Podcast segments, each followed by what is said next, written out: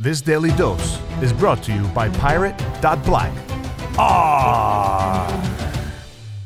One really interesting example lots of people say they don't have nothing to hide, they don't need privacy.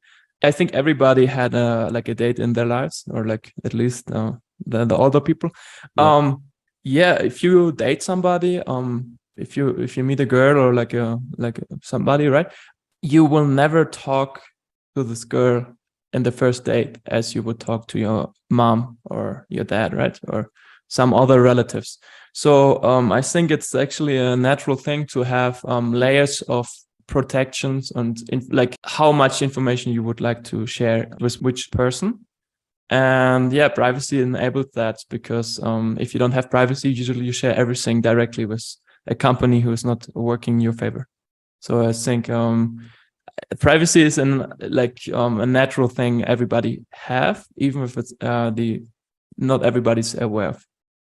You know, a lot of people say, "Well, I'm not doing anything wrong, so I don't have anything to hide." But that is a totally wrong way of looking at it because you close the door when you go to the bathroom, right? You tell your doctor things you don't want others to know.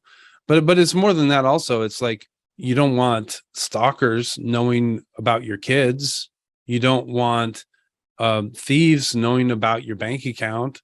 I mean, there's there's all kinds of layers of of privacy that is essential, and we all know it, but uh, people just take it for granted.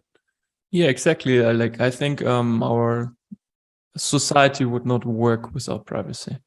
I think another way to look at it is, you know, knowledge is power, and when they have knowledge, like big companies or governments have knowledge about you, they have power over you, and so that's another important thing to to think of about. Of course, there's uh, lots of manip- uh, manipulation which is enabled by massive data collection.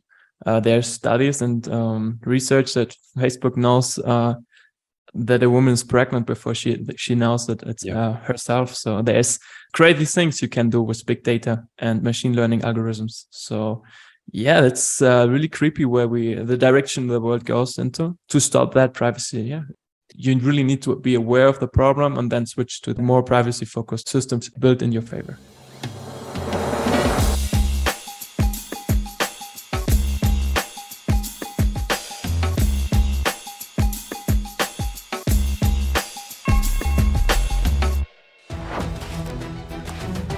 Follow the treasure to pirate.black because financial privacy today is freedom tomorrow. Ah!